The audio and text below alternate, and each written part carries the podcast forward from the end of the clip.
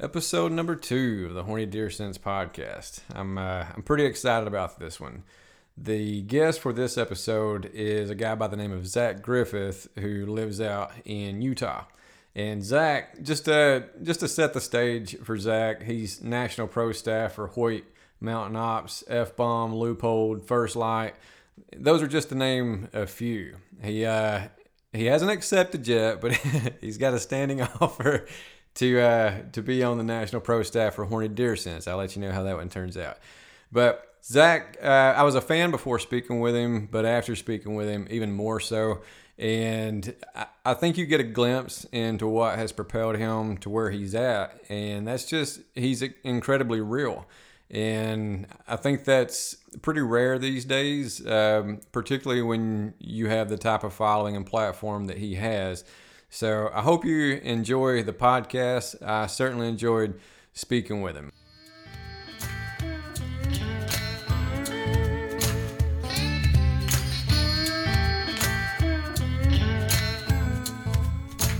Welcome to the Horny Deer Sense podcast. I'm your host, founder of Horny Deer Sense, Scott Pratt.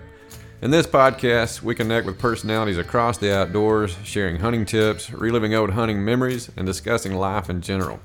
Our goal as a podcast and as a company is to bring new hunters into this great lifestyle and to help keep the ones that we've got. So settle in, hang out with us for a little while on the Horny Deer Sense podcast.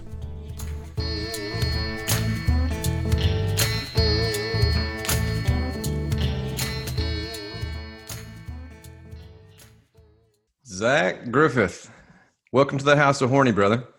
Thanks for having me on. Oh, I appreciate you you coming on. Uh, it was kind of a, a long shot when I sent you a message to even come on.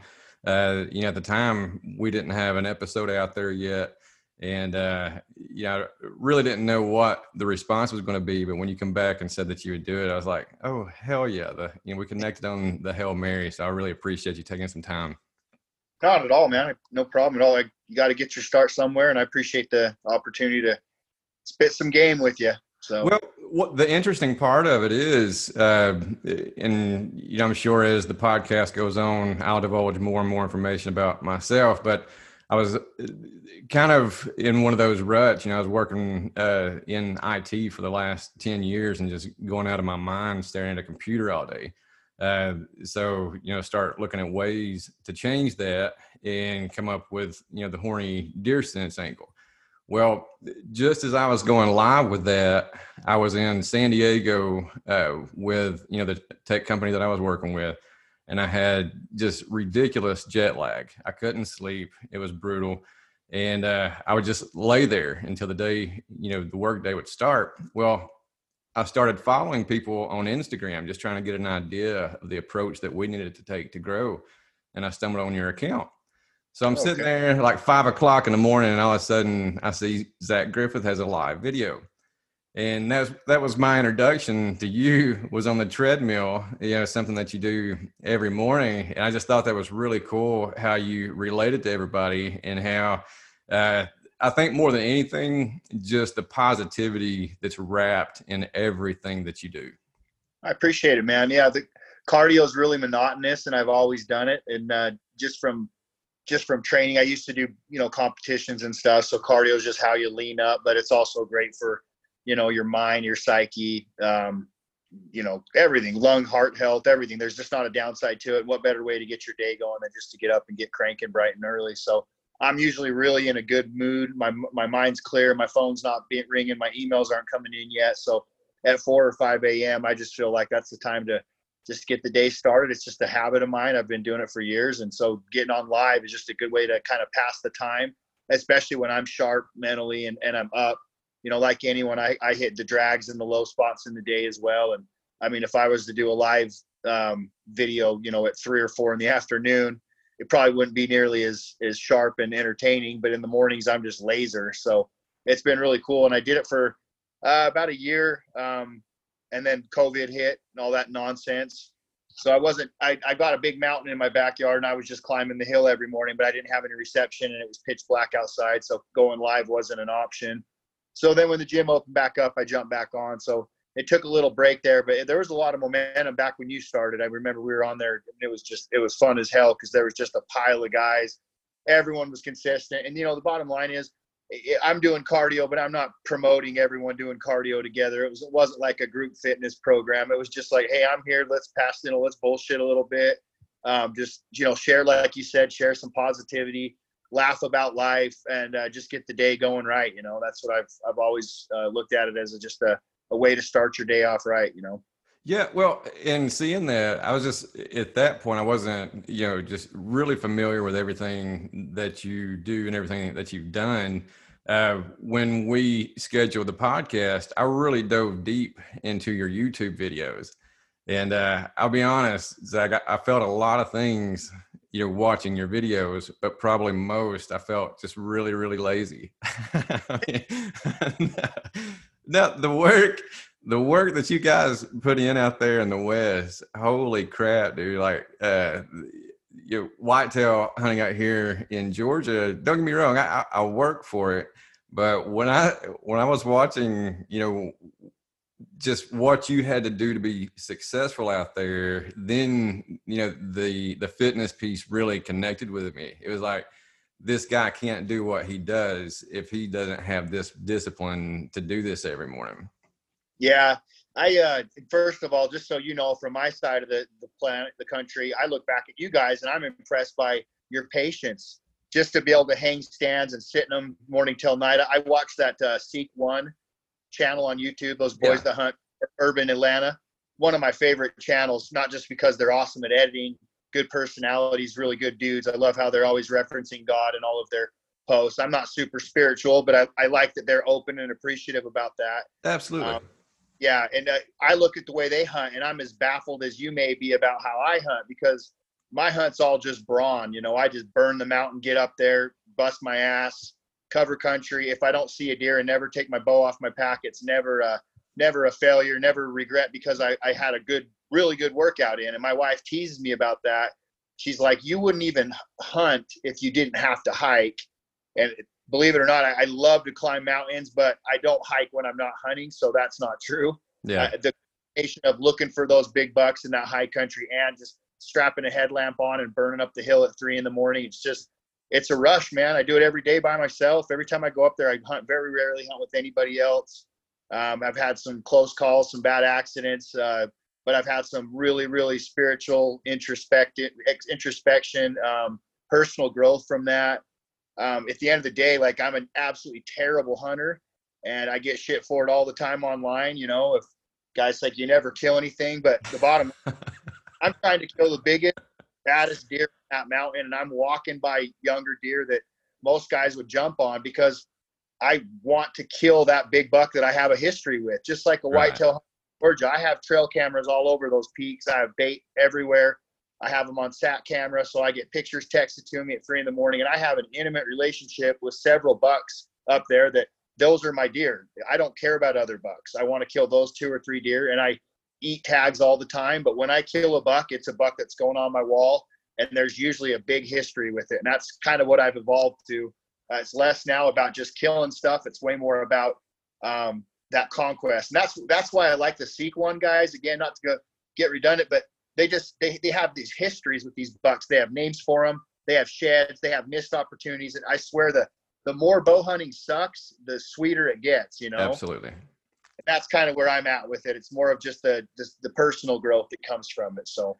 Well, and that reminds me of a quote that you had in one of the videos that I was watching. I actually made a note of it to bring it up you said the journey is just as important to me as the end harvest and coming in you know with the horny deer sense obviously uh the it's a funny name let's let's be honest. I remember oh, yeah. Funny really funny. When we popped up on your feed that first morning you were like horny deer like you gotta laugh. And i remember like i sent it to my brother. I'm like dude check him out. Like he literally says something about horny deer sense yeah uh, love but one of the one of the things that comes with that, you know, it, it, really registers with younger hunters and younger people. And one of the things that we really want to do is bring new hunters into the sport and, uh, you know, just a lifestyle in general and to help keep the ones that we've got. So your messaging, I think it's so imperative right now in doing that because you know, with social media and everything else, everybody gets so caught up in, you know, how big the rack is, what are what are the inches? Uh, you should have let him, you know, live another year and all the BS that you know is really negative. negative and you know recently starting turkey hunting, you know, the last couple of years, I didn't start out killing a turkey, but I got a little taste of what it would feel like to enter the sport and you know not have uh, just really anybody leading you into it, you know. And uh, for somebody that's just starting, you know, all you're seeing is posts of people killing deer. You're watching video, and people are just slaughtering animals left and right. Well, if you're starting out from scratch and you're going in on public land, how how long are you going to stay into that and have that drive to be successful if you just feel like you're just an utter failure you know what i mean? Yeah. Well if that's a question uh, I, I i it's hard for me to relate because i i just see big deer and i just can't i just have to kill them if it's it. I mean there's yeah. there's nothing stopping me. Even even my own rationale like dude he's not there. He's not going to be there. Right. you're not going to get a shot I still go up there and climb the hill every morning, and my wife get laughs at me, or I get crap on Instagram, or I mean, I don't post 90% of the deer I'm after because one, people know where I hunt. I drive a wrap truck; it's not hard to track. and two, it gets redundant. Hey guys, I didn't kill again today. Yeah. Cool story. Neat, dude. Come back when you kill something. That's kind of why I don't know if you've noticed, but I've kind of just kind of pulled back, just tap pumping the brakes on my Instagram and all my YouTube pro- content. I just I mean, I just I take it so seriously. It's not fun when I'm not stacking stuff up, and so the the years I'm grinding, I'm almost like I don't want to post because I'm a little bit depressed just because stuff didn't play out the way I feel it should have because I deserve it, quote unquote. For sure. At the end the, day, the deer doesn't give a damn if you deserve it, dude. He wants to live just like you want to kill him. So there's no fair play in hunting. It's like get your ass up there, no excuses, earn it. If you don't get it, work harder. You know, period. Absolutely. Um, yeah, that's that's kind of where I'm at with it. I just uh, I got tired of posting and getting crap for everything I did, and it's uh. Well, your yeah, video, uh, the art of hating, like oh, the art yeah. of hating video, it's, it's absolutely perfect. You know, if somebody if somebody is just starting in this sport, whether it's whitetail or whatever, you know, if if I see somebody arrow a six point buck and it's their first buck with a bow, nothing but high fives. You know, I, I don't want to uh, just bring that person down immediately from that high and you know something that they can grow on. So I thought your video, the art of hating, just really hit the nail on the head. Yeah, you. It's a, the problem is that all these tough guys, all us alpha boys, we're the biggest bitches on earth. The bottom line, you. Take, I mean, these there's more egos and hurt feelings in hunting. It just blows my mind, dude. I have my I have my opinions about guys that have killed stuff that are good hunters that work their butt off. I feel like as that class of hunter, you should be conservative and kill older age class deer um, and let the babies grow up. But like you said, if you got a first time hunter and he's got a smile ear to ear and he shot a spike, good hell, man. More power to you, dude. Absolutely. Because I shot forkies when I was younger and I was smiling ear to ear. And if someone would have crushed me for that, it would have been just completely out of line and unfair. And I, I try not to repeat that because at the end of the day, we're all at different levels. We're all in different um, uh, paths. You know, it's like maybe that guy's feeding his family and it means the world to him because he just saved a couple hundred dollars worth of Walmart beef to no, feed his perfect. kid. Yeah. So just don't try to understand why other people do it. If they're happy, they're doing it right. Do it for your reasons. You know what I mean? Don't be exclusive. Just just hunt for you, and then it shouldn't make a difference what other people kill. Because at the end of the day, dude, like there's a lot of deer out there. they're going to sure. grow more. It's a it's a re, it's a renewable resource. It re, it renews itself every year. And someone else killing a deer in a different unit, different state, doesn't have any impact on you whatsoever. And we all have our right to hunt for our reasons. So you know, just let it ride. Well, and it's just like life in general, you know, from just the maturation process and growing up, people are at, at different intervals of where they are in life. Same, same as a hunter, but you yep. have to, you have to build on those blocks. Today's horny story comes from Lucas Berkeley from up in Indianola, Iowa. we met Lucas and his family this past March up at the Iowa Deer Classic. Just just great people, and we couldn't be happier for Lucas. And the buck that he's referencing in this, we posted pictures of it on our Instagram page, and he's I mean he's an absolute brute, and we couldn't be happier for Lucas. I was heading to my stand on the north fence line when I realized the wind was blowing out of the north. Knowing where the deer would most likely be coming from, I knew the wind would be wrong for that stand, so I opted for another stand to the south. I took out your doe and estrus and drug it on a wick behind me as I walked to the stand. My buck came out of the north fence line and was walking towards the bean field when he stumbled across my drag line. He stopped instantly and started walking the line I had drug all the way back to my stand and stood at about 19 yards when I harvested him. This buck would have never come my way had it not been for your doe and estrus. He turned on a dime the second he walked over my scent trail really, really stoked for Lucas. Uh, couldn't be happier. These stories, they never get old. If you've got one, we'd love to potentially use it on the podcast. You can send it to info at hornydeersense.com. Inch, inches are cool. Inches are really cool on, on age, you know. But I have three or four deer in the last five years that I believe would have been 200 inch plus public land mule deer that I have on trail cameras and I had at 20 yards and I let them ride because I knew they got to grow. The problem with public land in Utah is everyone else can kill those deer, and we're not all on the same page. And so, unfortunately, I've seen some magazine cover type bucks get shot prematurely. And at the end of the day, I, I can't bitch or moan about it because the person that shot it was stoked. Good for them, you know. I yeah I wanted the deer to grow up, but the deer was dumb and made a mistake and got smoked, you know. So for sure, what, yeah. And I think if more people had that mindset because I mean, really, right now we should all be, you know, wanting the sport to grow. We should, you know, we're losing, and I think because of the pandemic uh, and everything, I think more people have gravitated back towards hunting this year, and you know, maybe um, it, it, peaked in interest, you know, just at different times in the year when people weren't so sure about food supplies and whatnot. Uh, but that general mindset, you know, just and that again, going back to where we started as far as the positivity that's wrapped literally in everything that you do. Uh, I just think it'd be just really good for the sport in general to take that type of approach. Well, we all have to just manage our own egos and our own, you know, our oh, own man. out. That's a struggle. Practice the filter a little bit here and there. Just uh, like you said, at the end of the day, like why are why are hunters why aren't they unified in every aspect of hunting? And you know, it's it's silly. They're we're we're carni- we're uh what's we're cannibalistic within our own little culture. You know, absolutely. It's why, like I said, the, the, the there's more bitches in hunting than on the football field. Egos and the crybaby, the hurt feelings, and the just the just the backstabbing. It just blows my mind. It's it kind of hurts sometimes because like I just wish we could like all just get along, you know.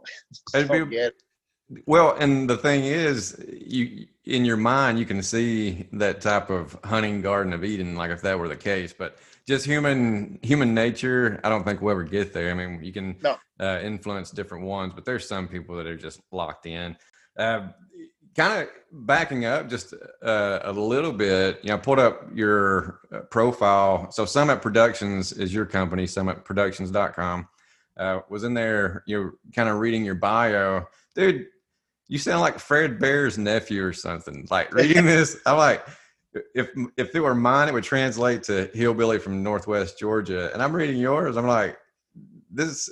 He's an absolute beast. Uh, starting out, you know, I see the picture with your dad and the mule deer and stuff here. Can you kind of just take me back to your where did it start? Kind of just the growth process. It seems like you were you come out of the womb with a bow and arrow you know you go to school uh, broadcast journalism to be able to do what you do now but it just seems like from the time you exited the wound you had this laser focus in just being this badass predator. Yeah my my dad's a my dad's a badass predator you know? He's the he's the og is what i call him from from where we hunt. He used to do the hikes that i hike with $10000 worth of gear and he used to do it in his cowboy boots and his wranglers and oh that's insane he'd have a fanny pack full of Snickers bars and he'd go up for two days straight, sleep on his pack. You know, he just wow. they hunted.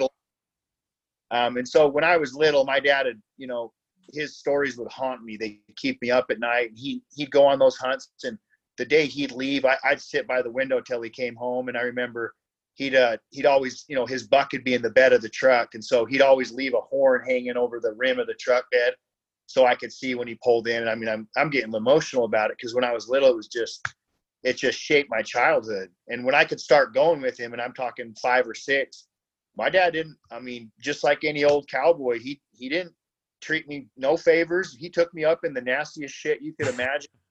I froze my butt off and I cried and learned learned what it's like. And I mean, he even killed a deer one time. I remember he gutted it and actually had me put my arms inside of the cavity because my hands and arms were so cold, and it actually warmed me up. And I, I mean, it was just like Star Wars when Skywalker climbs into that his own horse or whatever that thing is.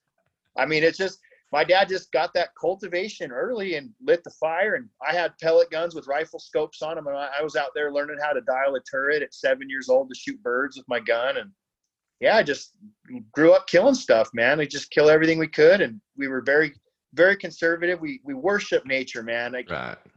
Hardcore hunter, like God, there's I don't there's I see a fawn mule deer and I just I want I love it like one of my own kids, you know. I just love deer and it seems contradictory to say I want to kill them too, but I know my role in nature and I know that role, the deer, the deer's role in nature, and we play a symbiotic relationship, and we're both support each other, and we play a role in making sure those deer are there and that they continue to thrive. And we're we're absolutely stewards uh, over animals and that invaluable resource. Uh, where we hunt, I mean, it, that goes as far as managing habitat, but also taking out predators. We've got mountain lions everywhere. Um, a lot of a lot of hunters don't even consider the fact to go out and shoot, you know, five, ten coyotes a year. If you do that, you're saving 30 or 40 mule deer.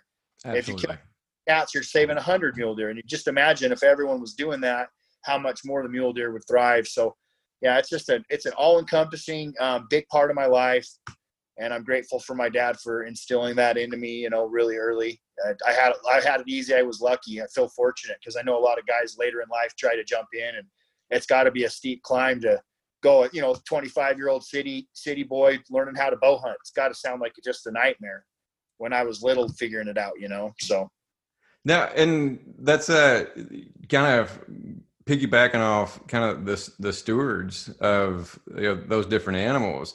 It reminded me. Uh, there's a, a book I read called "Beast of the Garden," and it was you know about Boulder, Colorado, when they stopped all the hunting in around Boulder, Colorado so people love seeing the mule deer and the elk in their yards, but then it brought in the mountain lions, and you know as a result, people's pets started missing, and then it escalated, escalated until a jogger actually got killed by a mountain lion.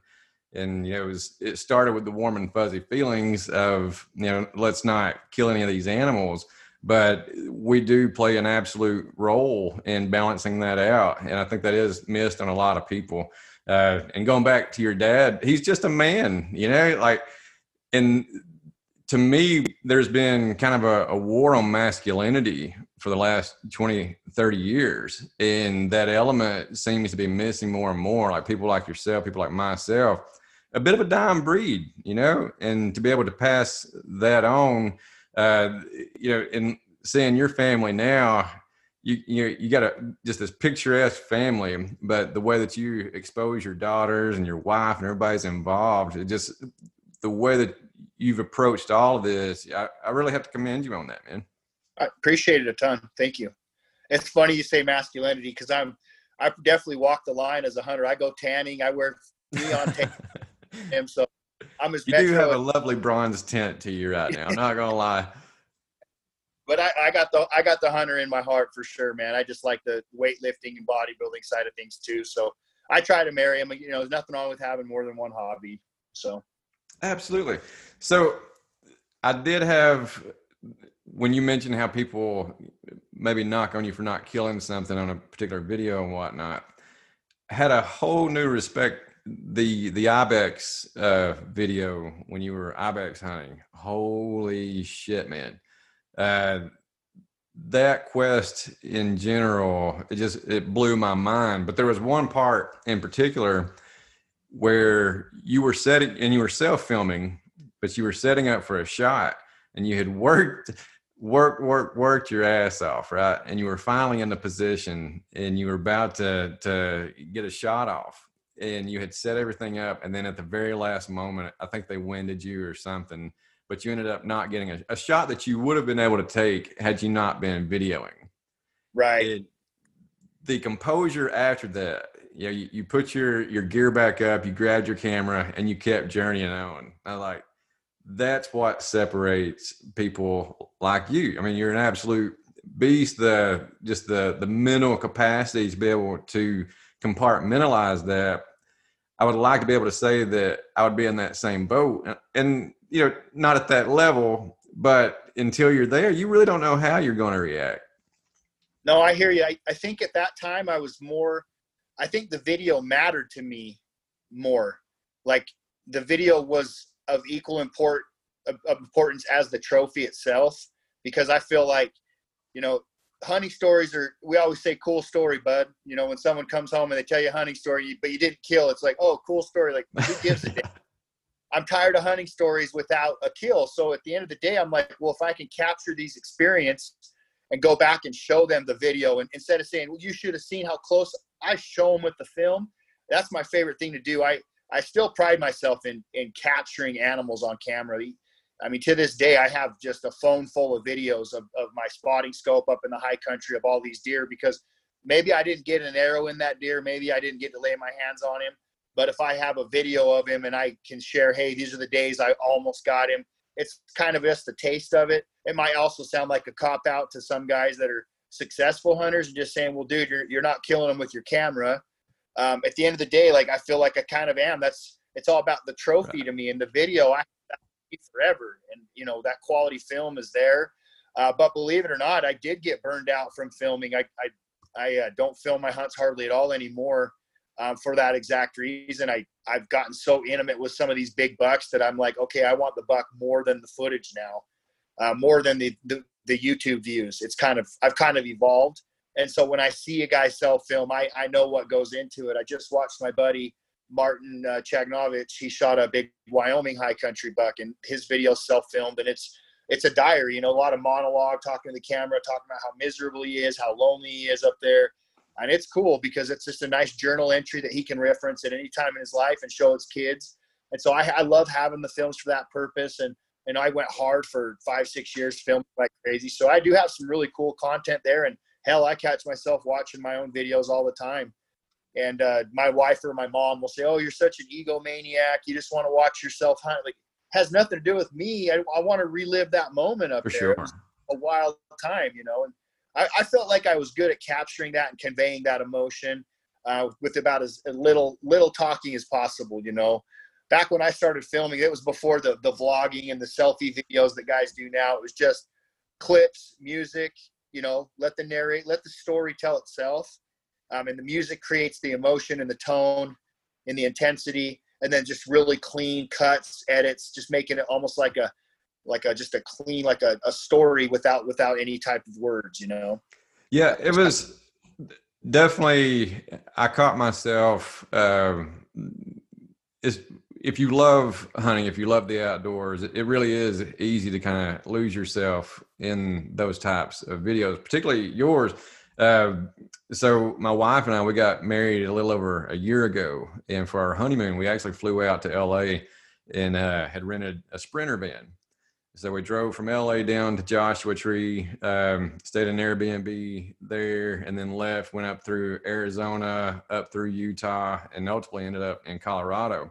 But the time that we spent in Utah, I had absolutely no clue just how gorgeous that state was. And so the different places that we stopped at, whether it's Zion National Park or Bryce Canyon or any of these places, when I watch your videos, I'm like, this dude, this is where he's spending his time. This is where he's hunting. If you never saw an animal, I can't think of a a better place to just go through life. Yeah, yeah. If you look at my old Instagram, I used to take pictures of caterpillars and leaves and rocks. I mean, I'll just take a picture of a rock on the ground with a little bit of glare and I mean, it's, it was emotional, just beautiful country, man. There's the high country. There's something about it, you know. It's just, it's just awesome. It really is. It is, and just seeing the the different animals just across the board that you've hunted. You know, whether it's antelope, whether it's elk, uh, the ibex.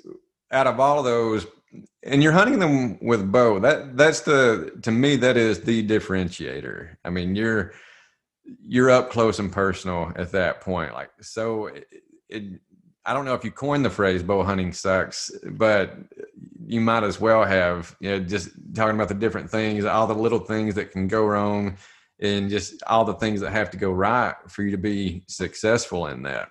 Yeah.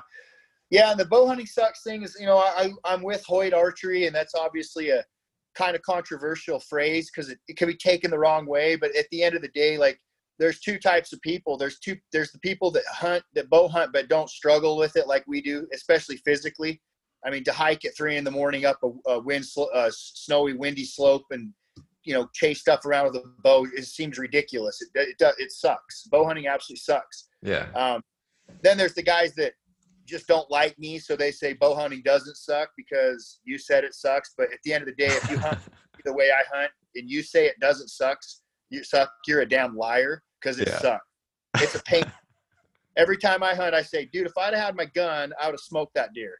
If I'd had my muzzleloader, that deer's dead. Well, it, you don't. So bow hunting sucks. It's just what it is. But that's why it's so awesome because nothing, nothing in life that doesn't suck it has any sort of value. You know, like yep. it's the net adjustment. It's that lowest of low to highest of high. That's where the emotional changes. I mean, killing stuff with your bow up there, especially. I mean, even when it works out, I'm usually shocked because it's like, I can't believe it. Everything just fell in place, you know? And people are like, well, what do you mean? Like, dude, there's so many variables against you. That deer's up there 365 days a year, 24 7 on alert, getting chased. Everything's trying to kill him. He doesn't want to die. He knows the country better than you ever will. He's well, way more equipped with his ears, his sight, his sound, his feet. He can move so quick and navigate in those rocks, and he knows all the little trails to cut. I mean, to kill a deer in the high country with your bow on a general public tag, especially a big old bastard that's mature and smart, I'm telling you, it's one of the coolest things out there. You know, it really is. It's well, you have on earth. You have all the the natural defenses as far as smell, sight, and everything else that goes along with that. But I firmly believe some of these older deer have a sixth sense. Like there's there's just times where there's no explanation where they'll just pull up at a certain spot and just be done. You know, when yep. every deer is not alerted, uh, but that that one deer, you know, spidey sense, call it what the hell ever you want to call it. But there's some spider sense too. That's funny. uh, yeah, but there there's something right. I'm not imagining that. Yeah, hundred percent. I, I don't think deer are smart. You know, people say, "What do you mean they're not?" Deer don't have a credit score. They they can't use an iPhone. They're not smart. They're just loaded with instinct and experience. Right. And like you said, that sixth sense to me is I just think they notice something's off. That's all it is. Whether it's a smell, whether it's a glare off of your binos, they just say that's not normal. Something. I don't feel good.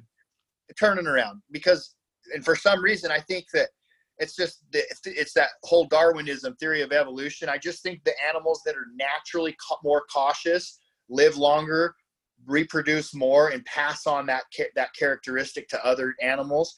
Uh, because you, I've seen several three-year-old big bucks get smoked that were dumber than hell, and I'm like, that deer's just not smart, and that's why he got killed. His headgear had nothing to do with his intellect, you know, or, or his or his instinct. Whereas you'll see bucks that are seven or eight years old that have tiny little racks on them, but their their damn IQs off the charts because they they just they're just way more cautious. Just like human beings, there's people that are a little bit more reckless, a little bit more outgoing, a little bit little bit more carefree, and other people that are way more reserved, whether it's investing or you know what I mean, just in life in general. Yeah. They the adrenaline junkies don't relate with the guys that are are scared and at home wearing their mask during COVID. You know? right. Man, if this wasn't if this wasn't a Zoom video right now, I would high five you for that COVID comment. No yeah. joke, man. It, it's like I feel like I'm living in a bad B movie.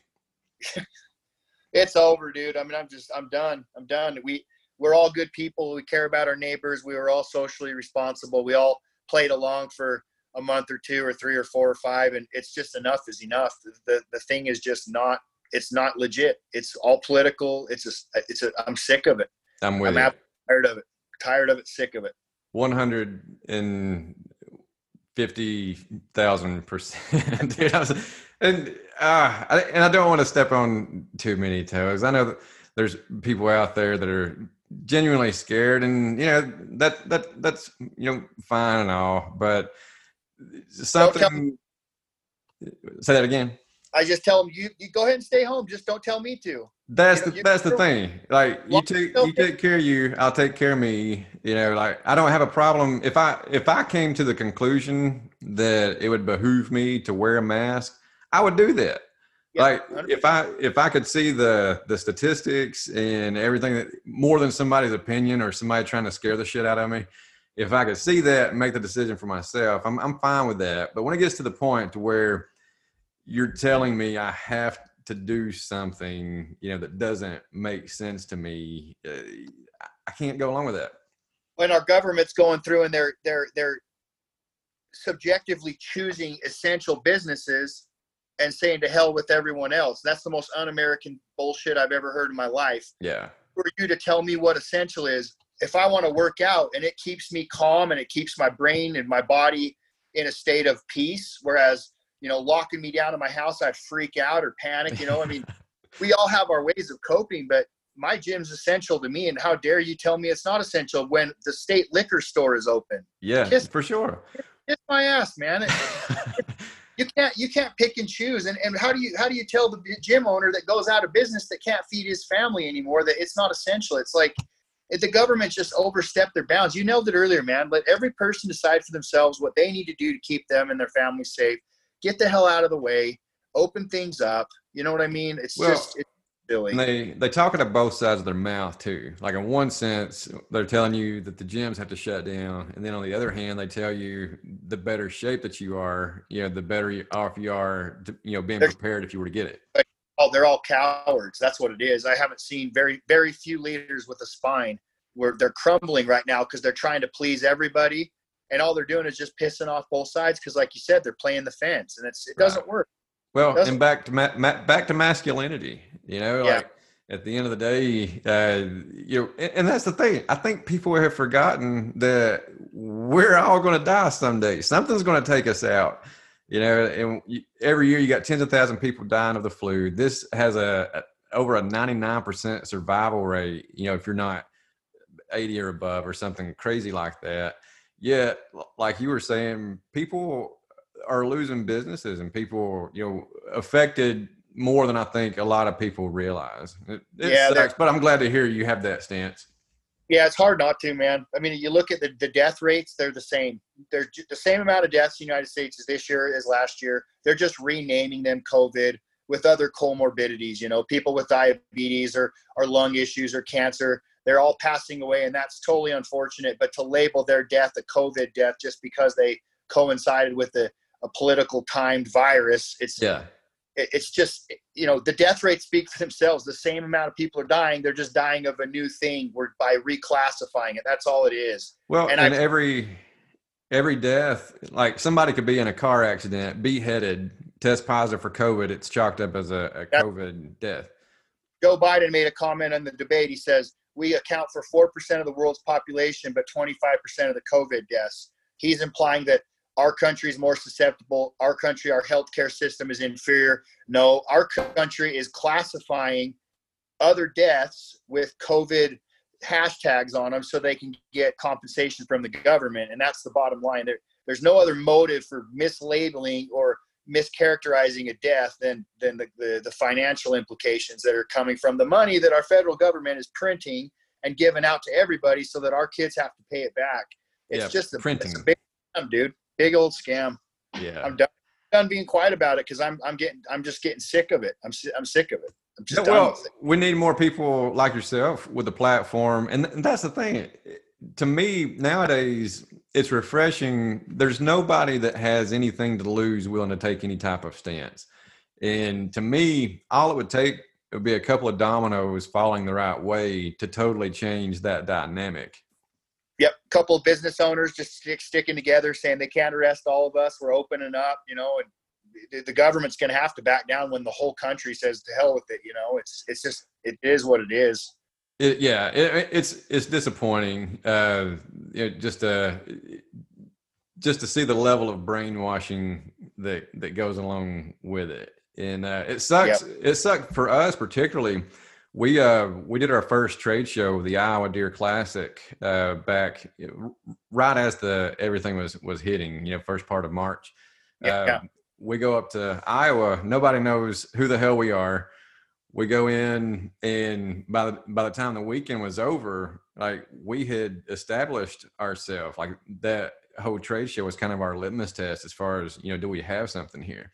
So we leave it just you know high on life and had scheduled a number of trade shows the rest of the year, but it was kind of our platform and it, you know, our diving board we were jumping off of. And then all of a sudden all the trade shows are going away. Like it, all the momentum that we had built to that point was just gone and for no damn reason. No that's a bummer. Poor timing you know and some people have capitalized on it. I'm in the mortgage business. Interest rates are historic right now i work remotely so it hasn't phased me. We own a our family we own a daycare. It's been deemed essential so we haven't lost any income with that and we've been very fortunate. So for me to even be emotional about this it shows you how much like because i'm very disconnected. I, our family hasn't been affected directly. I don't know a single person that has suffered from covid. I, I know a few people. I don't know one that suffered. I know two people yeah. that had that were um, that had no signs no whatsoever you know. There were zero symptoms nothing uh, asymptomatic i guess but as far as just my direct com- contact with it, nothing. It's now I'm just tired of seeing other people going through hard times, and I'm tired of being inconvenienced, and I'm tired of my two year old being raised in this society with masks, and she's not seeing that smiling faces, the metaverbal communication. I saw my two year old on the airplane the other day, and it broke my heart. She's wearing a mask. She looked like it. It just looked so so ridiculous to me. I got I got worked up about it. I mean, she's just a baby, and she's sitting there in her mom's arms with the freaking mask on well, to me, that's that's the scary part about it. Like that that is her introduction to life. Like they say between the ages of four to seven, that's when you're building the building blocks of the human brain. And essentially they say what one generation resists, the next generation will accept. So it gets my mind thinking, you know, down the road, I can't help but believe this is laying the groundwork for other things, you know, yeah. in the future. And it, just, you know, yeah, it sucks to think that way imagine if there was a real pandemic where there was actually a lot of people affected and it really was you know as catastrophic as they try to present it you know that would be different i mean this sure. is nothing and look well, what they've been able to push my uh, i had a cousin of mine a couple of weeks ago uh, actually get diagnosed with covid and um, just talking to him he said that he had you know gotten a fever and chills and all that good stuff and then the next day he felt pretty good but he decided, you know, his wife's pregnant, so he decided to go get tested, and it came back positive. But he said the flu kicked his ass way much worse than this virus did. And yeah. imagine any given flu season since we've been alive. I don't know how I just turned 40. I'm an old man. But any given flu season since we've been alive, imagine if they had reported every diagnosed flu case. Like if if every Oh, we, we've got we've got 30 cases in Dalton, Georgia since yesterday. You know, shut her down, shut her down. yeah. It's just it's it's ridiculous, but yeah, I I truly I truly appreciate you having because uh, it's one it's one thing for me to come out. I'm nobody, you know. I have you know at this point zero following. It's one thing for me to come out and you know show some disdain about it, but with you and the platform that you've got and hell, I've got your uh, profile pulled up here now on Summit. You're on the pro staff for Hoyt, Mountain Ops, F Bomb, Leupold, First Lite, Latsman Sun, Spot Hogg, Back Overs, Exo Mountain Gear, and if you play right, potentially Horny Deer Sense one day. We'll, we'll, we'll circle back.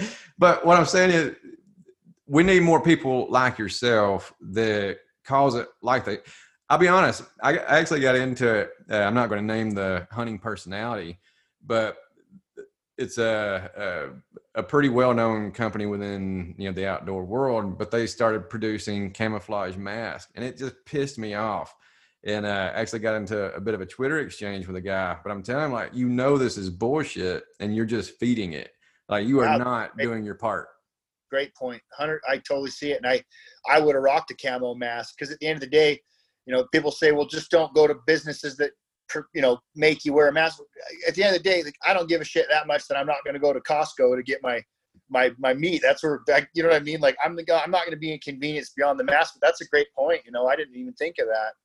Well, just, really, to me, it's, it's, feeding that hysteria, you know, because if you're in that position and you're like, uh, so we're going to accommodate and produce mass, it's almost like you're accepting and buying the narrative. And they, they might not have they might not have thought about it that way, but that was the way that it hit me. Uh, but no, I, I, really appreciate you uh, just being open and honest about how you feel about it. Yeah, no, no problem, man. I I don't shy away from it. At the end of the day, I don't feel there's anything wrong about being honest about how I feel. it's not wrong to me. So absolutely. Uh, so I guess we we got off topic just a little, but I feel like if we were going to get off topic, that's a very good place to to get off topic. Sure, it's totally relevant. No problem. This episode of the Horny Deer Sense podcast is brought to you by AccuFire Technologies. Now, if you're not familiar with AccuFire, you definitely need to check these guys out. They're known for their Noctis V1 HD day and night infrared digital rifle scope.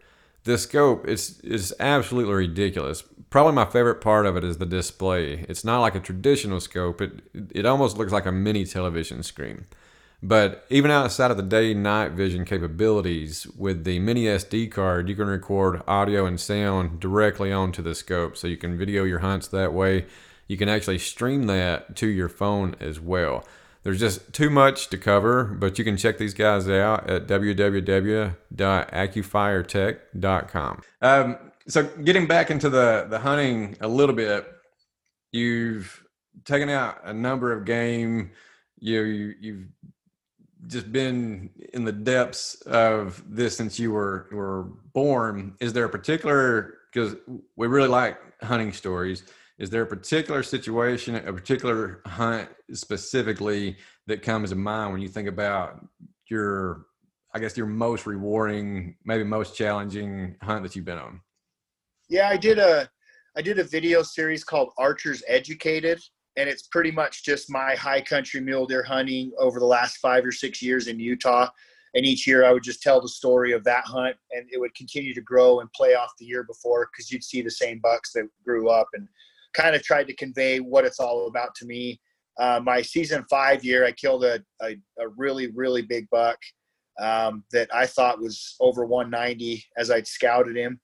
And uh, that that video just tells the tale, man, I, of, of the ups and downs and the highs and the lows. And I, my new wife was involved with me in that hunt, so it's a big video for for me to you know share with her. It was it was just epic. It's it pretty much sums up my bow hunting and you could watch that video right there. And if you like that, you're you you and I are buds. If you don't, then so be it. You know, that's that's my that like sums me up. That video. It's Archers Educated season five.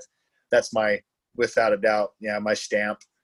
So, so and that's a, a, a I guess bringing your your wife into it and seeing how because uh, I you can't help but notice, and especially you know being uh, I'm on my second marriage, so I'm trying to get this one right.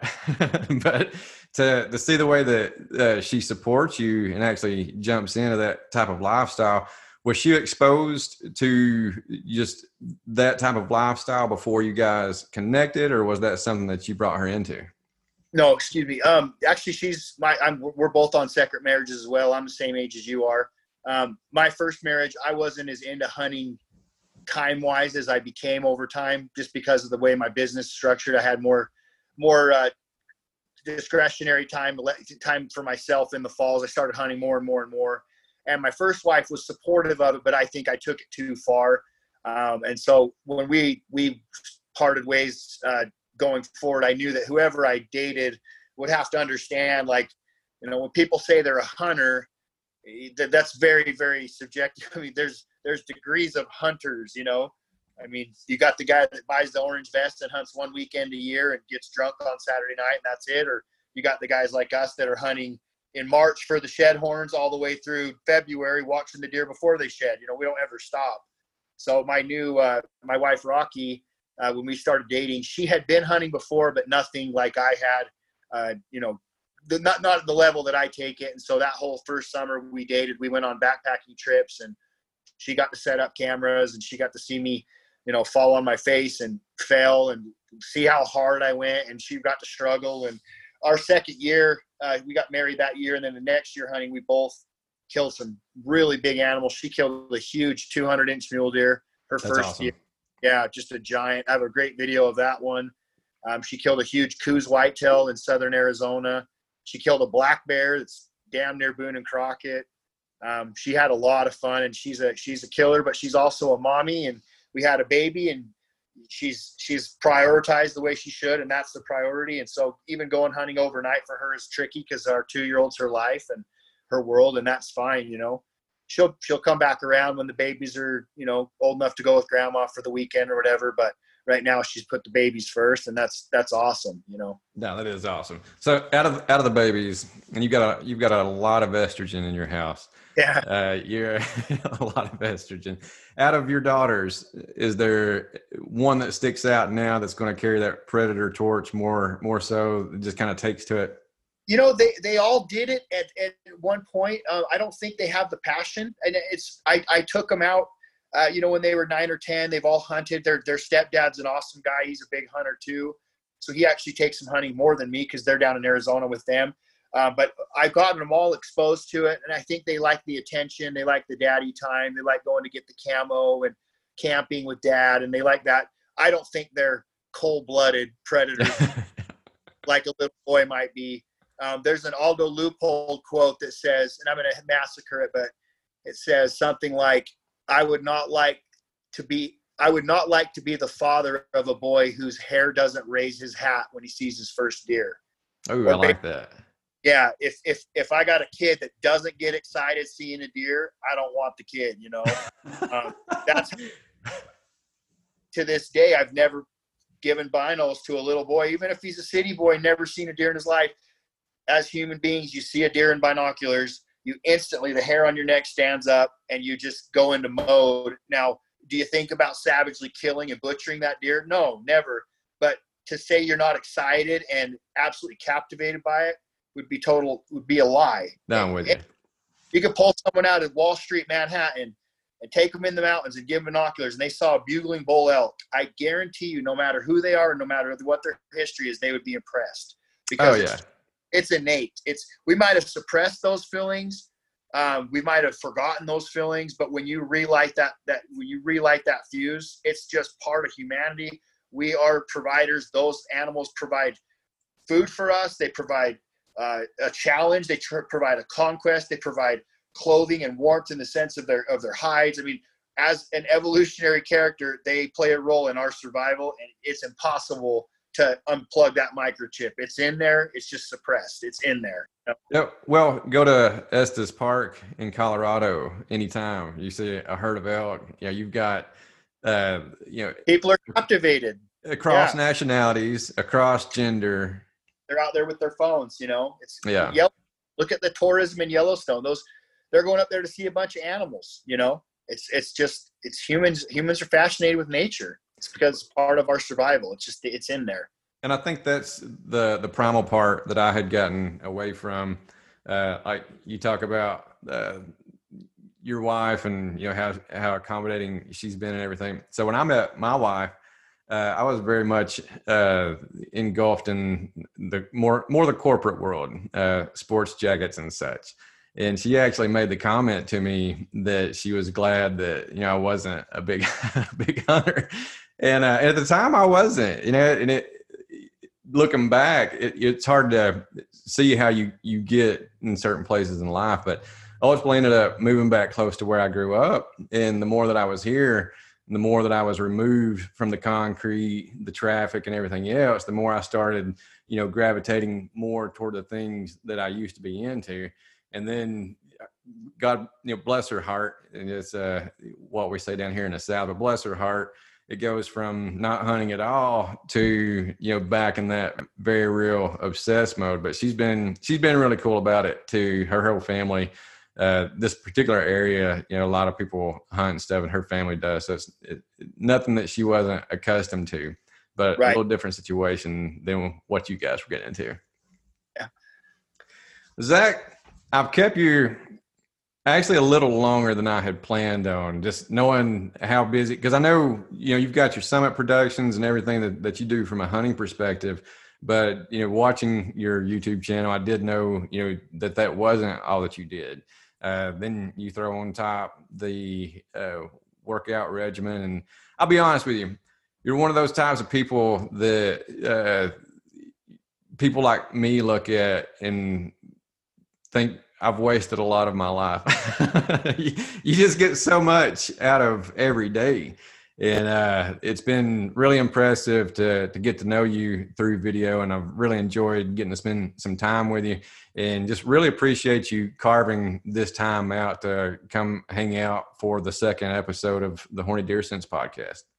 No, man, that means a lot to me. I really appreciate it. I, I don't try to do these things to impress people. I've just again, my dad, man, just wake up early. It's part of life. You get shit done. You know, that's just what you do. We uh, we grew up with that. You, you, we wanted to go duck hunting on Saturday. That meant my dad, no matter what, would find a project for us to do every night of the week until Friday night, so that we could show to him that we deserve to go duck hunting. And it's just been my life. I mean, everything about it. And I, I'm definitely a very habitual, regimented person. And if I train early and eat a certain way and get certain things done, and I get through the day and said, wow, that was a great day, then I replicate it the next day. I do the exact same thing, but maybe a little harder. And I've just evolved to just trying to be efficient and effective with my time. And I, am a little bit OCD, a little bit neurotic, I think, but uh, I don't think you're a little bit. I think it's might be a, yeah. I, I kind of t- I tend to walk the, the extremes on everything I'm really into, but you know, it's it's just how I am. So I appreciate you for recognizing it. It's not really my goal to go out and make you feel inferior or anything. It's not that at all. Well, you probably beat my ass at nine thousand other things, you know. I wouldn't say feel inferior so much as uh, you just recognize. I, I think the right mindset, you recognize ways that you can get better. Uh, sure. I, I don't you know have anything for a defeatist type, uh, victim type of attitude. No, I'm not yeah. very compassionate exactly. Not very compassionate from that standpoint. But when I see somebody like yourself, you know, I, th- I think if you've if you've got anything about yourself, it, you cannot not re-examine ways that you can be better. And uh, watching, you know, going through your videos, watching, you know, uh, the, just throughout, you know, the year, the things that you post on Instagram and whatnot, uh, the positivity that is wrapped around everything that you do. Uh, I think it's just great for the sport. Um, you know, the fact that you're afraid to or not afraid to speak up on issues that just makes me a bigger fan. So uh, yeah, hope we can connect again. Uh, this is the second one, so I'm still getting my my podcast feet wet a little bit, but no. hopefully we can reconnect and do it all over again. Oh, absolutely, man. I really appreciate the opportunity and wish you the best for sure. All right. We appreciate it, Zac. I'm going to go ahead and cut her off here, but thanks again for taking the time, man. You, buddy. You too, man. Take care. All right. Episode number two of the Horny Deer Sense podcast. I hope you enjoyed it. I certainly enjoyed getting to spend some time with Zac. Um, big, big thanks to him for even taking the time to do this. You know, we're on our second episode and probably, just to be honest, had no business speaking with Zac at this point. But you know, he, he could have big timed us, but he didn't. He took time out of his schedule to come hang out with us. If uh, if you want to look up Zac, his website is zacgriffith.com, Z-A-C Griffith.com. He's also got a great YouTube channel. You can check out some of the videos that he and I were referencing. And you know, if you're enjoying the podcast, hopefully you are. But if you are, uh, and don't mind, let somebody know about it, and we'll try to keep this thing rolling. Thanks.